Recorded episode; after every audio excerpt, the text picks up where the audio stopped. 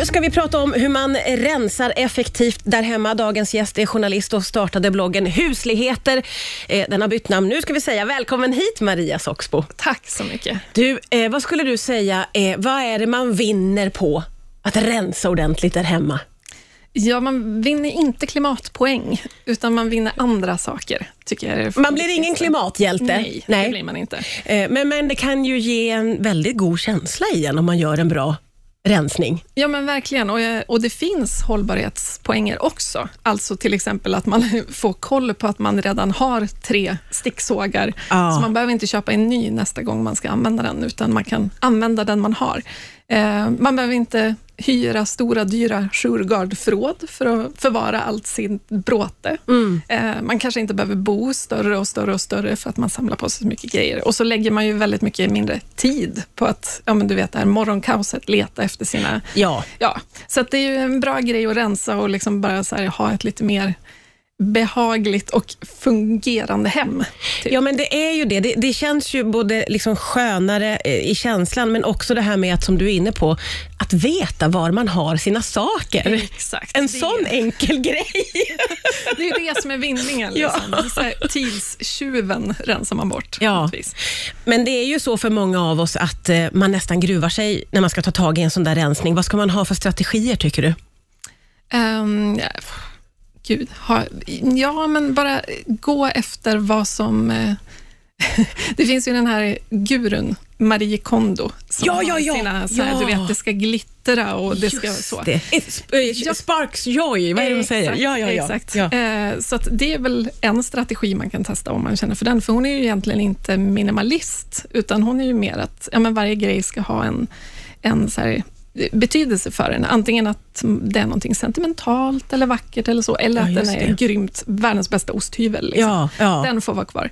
Ehm, så det är väl en strategi man kan ha, men annars så tänker jag väl att man ska gå lite på så här, är det här någonting som jag har här hemma för att jag vill ha den? Eller är det något som jag har sett i en tidning och andra tycker är snyggt, så jag borde ha den?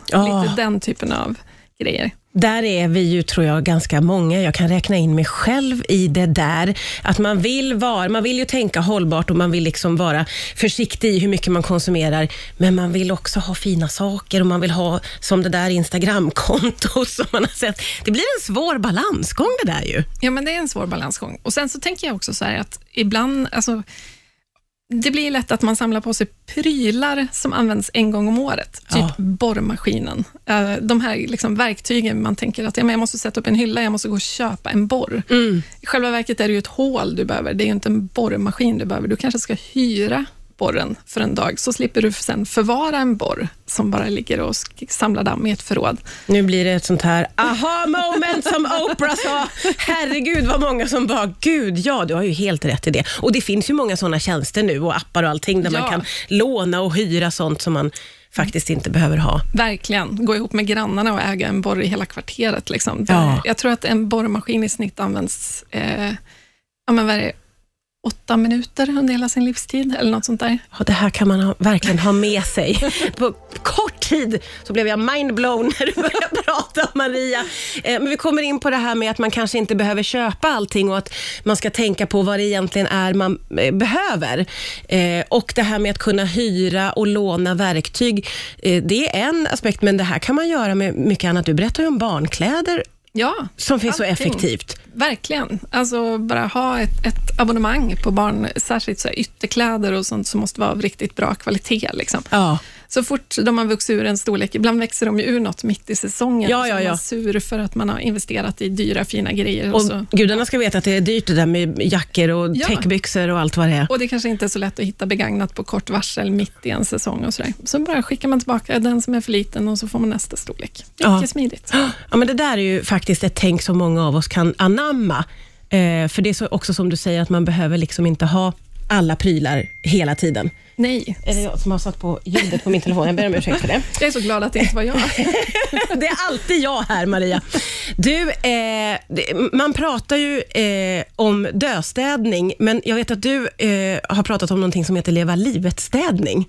Ja, ehm, för ett par år sedan så bloggade jag om det. Jag, jag tycker ju någonstans att vi ligger liksom sjuka mängder tid på att bara så flytta runt våra grejer och störa oss på kassar med bråte och Mm. liksom, ja, men leta efter den där grejen som vi tror vi har, eller så kanske vi har gett bort den, eller så kanske vi har råkat slängt den. och så här.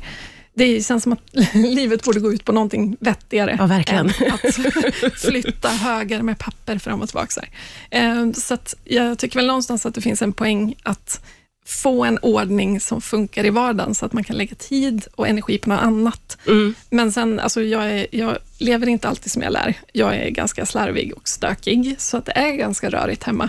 Ehm, Men de gånger man får till det, när man får till en hall som funkar, alltså Ja. fasen vad det gör varje dag lite, lite roligare då. Ja, ja, verkligen. Det är en sån glädje. Men det där är ju precis som du säger, det är ju det där som är utmaningen. Att eh, man kanske tar sig för, man rensar hallen eller alla lådorna eller vad det kan vara.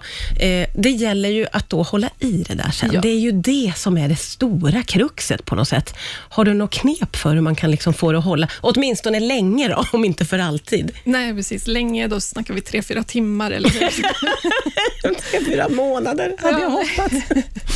Nej, men jag, jag, jag tror väldigt mycket på, det var någon klok tjej som jag intervjuade en gång till en tidningsartikel som sa att, att allting måste ha ett hem i hemmet. Alltså, så här, hårtorken måste ha en, ett hem i hemmet där man alltid Ja. lägger den. Alltid samma Man- plats. Exakt. Så att den inte blir den som ligger på liksom, bänken och sen flyttas den till nästa bänk, för man måste ha den första bänken till något annat och så Ja, vidare. just det.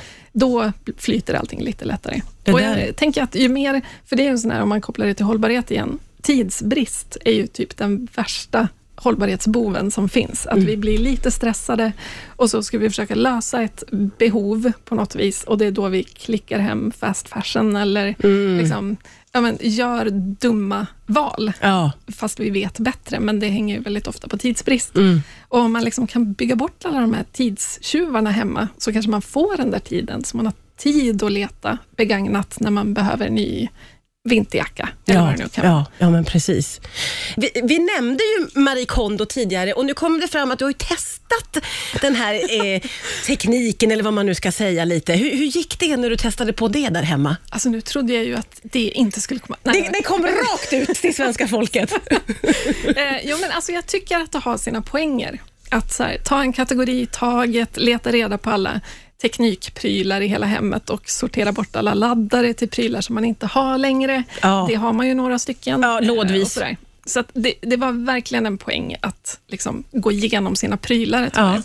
Men sen är det väl kanske inte alla hennes filosofier som jag kände så här, klickade i mig. Jag tackade inte av mina gamla strumpor och sådär. Nej, just det, hon vill att man ska tacka allting för den tid som varit Ja. i stort sett. Och det är väl fint och så, men så här, stressad småbarnsmamma bara hivade till textilåtervinningen utan större liksom, Ja, ja men precis. Men nu kommer vi också in på det att eh, när man väl då har rensat, hur ska man tänka kring det som blir över, tycker du? Ehm, Ja, men bara se till att det faktiskt är prylar som används. Eh, Jag är inget jättefan av det här att ha liksom fin servis och vardagsservis. Jag tycker fasen, ät på finservisen. Särskilt nu, när Mm. Ja. vi inte har så himla roligt i vardagen. Nej, men Då precis. kan man ju duka upp till fest jämt. Liksom. Ja, ja. Ehm, Så att jag tänker väl att spara inte en massa grejer som du faktiskt inte använder. Som du inte använder. Det är, är väl lite... bättre att hyra en, en finservis, apropå Ja. att man kan faktiskt göra sånt också. Ja, eh, när man väl behöver den och vill liksom göra något kul. Så inte ha massa onödiga grejer i hyllorna egentligen? Nej, inte om det inte är sånt som väl, eh, Det är klart att man kan ha- så här arvegods till exempel, som Mm. verkligen, verkligen betyder någonting för en, men då har det ju en funktion i det. Ja, nej men precis. Och då har du ju en känslomässig Ja. connection naturligtvis. Eh, och sen då så ska man göra sig av med och då ska man väl försöka ge vidare, eller hur tänker du kring allt sånt? Släng allt på tippen. Ja. Nej, Bara, Nej, vad sa hon? Där klippte vi. Nej, men det är verkligen, det är klart att man ska försöka se till att allting går vidare till nya ägare och sådär. Och då kan man också tänka lite på, min, min dotter växte ur sitt barnskrivbord till exempel, um, som hon hade satt tusen klistermärken på, för så gör barn Ja. vuxna inte ser. Då får man ju faktiskt lägga tiden på att skrapa bort dem, så att någon faktiskt ser ett Ja. andrahandsvärde i det här skrivbordet. Ja, just det. Eh, Så att det inte bara hamnar på tippen, för ingen vill ha det. Ingen kommer att köpa det på Myrorna. Liksom. Nej.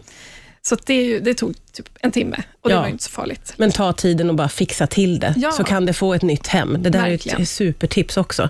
För vem har inte haft ett jätteklistrat skrivbord där hemma? Herregud. Nej.